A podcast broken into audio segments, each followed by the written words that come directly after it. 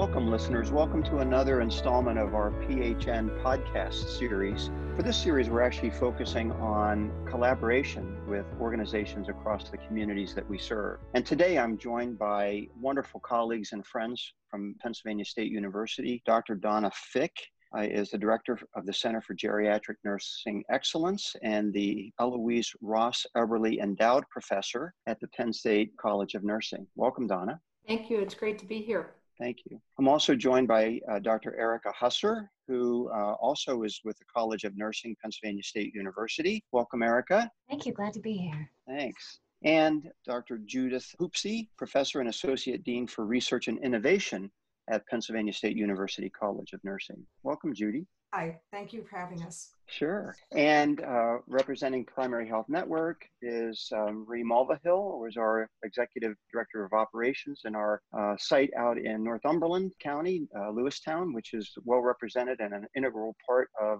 this project. Welcome, Marie. Hi. Great. So today we uh, wanted to uh, discuss the collaborative partnership between Primary Health Network and Penn State University, specifically as it relates to the uh, HRSA grant called GWEP, G-W-E-P. Donna, can you sort of explain to us what is the purpose and the intent of the GWEP grant? Well, the purpose of the GWEP and our partnership and collaboration is to implement an age-friendly health system um, in a rural, medically underserved area. So we know that Pennsylvania has a third with the number of rural older adults. So it's to implement an age-friendly health system within that and to work together with primary health network with primary care health professionals but also students both nursing students and medical students and other community partners so families caregivers, and others that might be serving them in the community. In the age friendly health system, just briefly, is a national program that was started in about 2017 that focuses on four things. And that is what matters, which really sort of guides everything, medication, and that has to do with avoiding high risk medications, or if they're already on those medications, thinking about how you can de-prescribe them by using what matters to them. And then mobility, setting daily mobility goals and mentation, and really assessing those and acting on those, um, again, as healthcare professionals, as a community, as a caregiver. And, and the other big piece of that really is, is that it's meant to be a co design. So, you know, we're really working hand in hand with the primary health providers and the families and the caregivers to say, how can we design this together? And we have almost five years to do that. That's wonderful. That's really exciting. So, um, Erica, how you know how has the project been uh, been going so far, and and uh, what do we have to look forward to in, this, in the short term? Well, it, thanks to um, some really great collaborative relationships, we've been able to just hit the ground running. I think um, we have started. We started with an Echo series, which is a you know a delivery mechanism, like it's a platform to deliver training uh, that really gets everybody together in one virtual room, and we bring a case study to bear and it, people have said it's a lot like grand rounds. So we're really sharing information. It's an all teach all learn environment and we've done i think uh, nine of those so far. So we've really been able to engage the clinicians at phn in our trainings with the 4ms that donna was just explaining. Um, and we will learn from what we've done uh, like good researchers, we'll take a look at how that went. We'll evaluate um, our process and the content, and we'll do another one next year. So we're really looking forward to rolling it out to PHN broadly. We started with three pilot sites. Yeah, and we're going to reach out from there within PHN. That's great. So, uh, Judith, with a focus on innovation and, and trying new things, um, what can you tell us about some of the new things that are happening as part of this project, specifically as it relates to the impact of COVID? COVID has definitely impacted our project, even in some of our initial goals for what we wanted to do, which were community forums and different ways to engage the community surrounding our three pilot sites and eventually the other sites for PHN. But what we're now looking at is doing something uh, to address COVID and their telehealth that PHN is doing. So we have uh, additional funding to provide iPads that are connected to PHN so that they can do video telehealth visits. Uh, we also plan to work with the community health workers as part of this so we can deliver scales, um, do blood pressures, pulse, pulses. So when someone comes to a telehealth visit, they have more objective data in addition to the subjective data. So we will have the iPod, iPads delivered. We part of the visit. We'll pick up the iPads and we'll sterilize and then send them out to other um, older adults, especially high risk people in rural communities who may not have access to computers and uh, at this point do not want to come into clinics. So we're trying to make it as safe as possible during the pandemic. That's great. That's really transformational and, and certainly innovative we're excited about that opportunity. So, um, Marie, uh, can you explain to our listeners thus far with the uh, sites that we've uh, begun the project with, what sites are involved, and you know what locations, communities are we focusing on? So we have three pilot sites. Our first pilot site is in Mifflin County at our Lewistown Multi-Service Facility. And there we have Dr. Bean as our provider. And then our second site is in Blair County at our Altoona Primary Health site. And there we have two providers.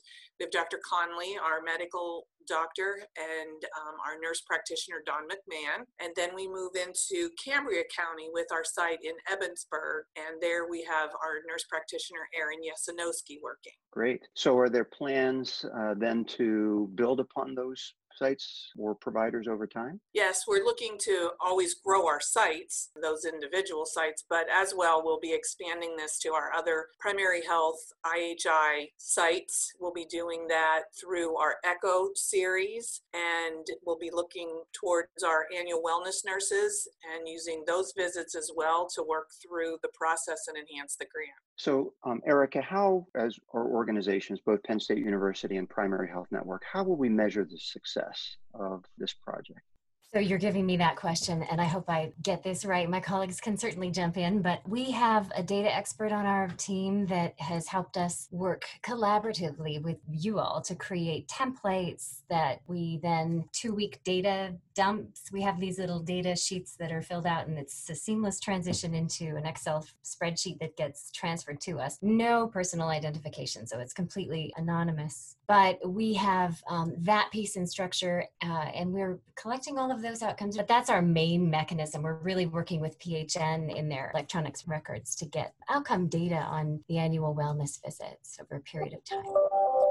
Just add to that that we hope to improve the care of older adults in that it's really sustainability and culture change. So we have things we have to report for the grant, but when we are done, we want you to not need us anymore. That you're going to so embrace this and have it embedded into your EMR and you're going to have age friendly champions like we already have with Marie and with many, many. I can see this on the Echo that we already have many of your providers are already becoming these sort of mini age friendly champions. And so that in five years, well, hopefully we'll have another grant in five years, but if we don't, that you guys will go out and spread this to the rest of Pennsylvania. I mean, so that I think that'll be success that we can say, wow, we have an age friendly community and people are having daily mobility goals and thinking about their cognition and avoiding high risk medications and, and telling their primary care provider who their decision maker is and what matters to them. Certainly. I'd like to add that we're also doing surveys surveys. So we surveyed the PHN network prior to starting our education around the 4Ms, and we'll continue to survey them as we progress through different educational opportunities. And we've taken some opportunities to survey our patients at the pilot sites. So we have a baseline data set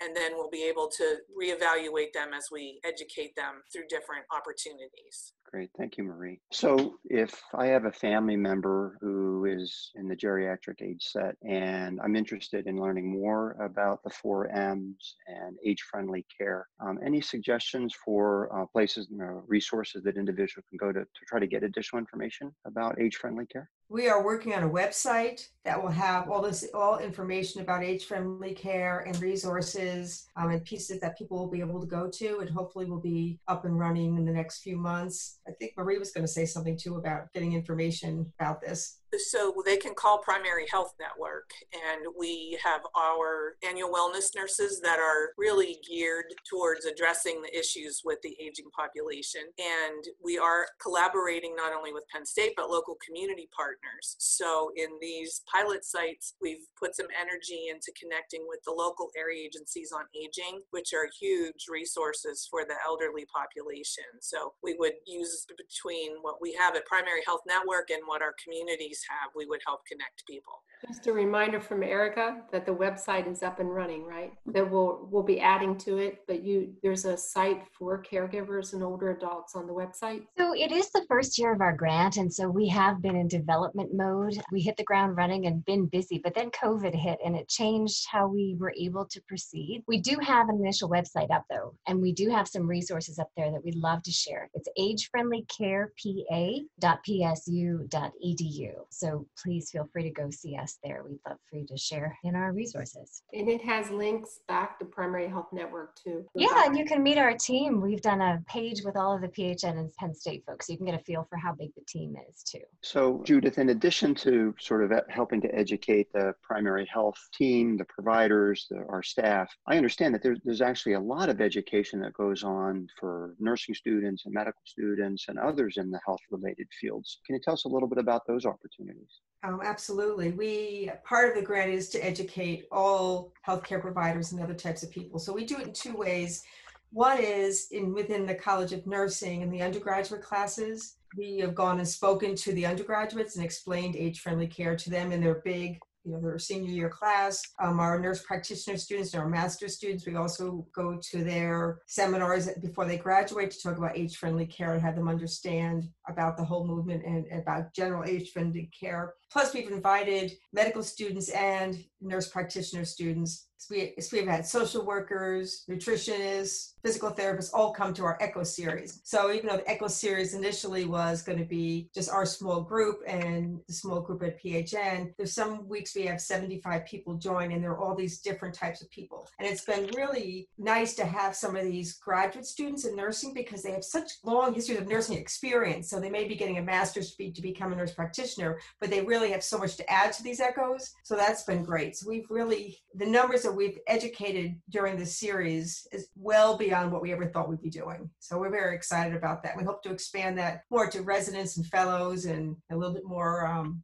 uh, types of healthcare provider, potential healthcare providers. So, to summarize, then, uh, what we learned today is that this is a wonderful collaborative partnership between two great organizations serving the Commonwealth of Pennsylvania and the residents in our communities. Uh, Penn State University has been known for 155 years as being um, a, a, leader in the communities across Pennsylvania. And Primary Health Network is a federally qualified health center with a mission of providing excellent care to individuals regardless of their ability to pay. And what I've learned from this discussion and from the partnerships between the two organizations is that our missions, our goals, our desires to help improve the care of individuals, uh, particularly for this group and the elderly and the communities that we serve. This is a wonderful example of what we can accomplish by working together. I thank you, everyone, for your time. This has been a great discussion. I uh, am very grateful for the opportunity to work and learn from all of you. And let's keep going. We're going to do some great things. Thanks, everybody, for your time. Thank you, listeners. We'll see you again soon.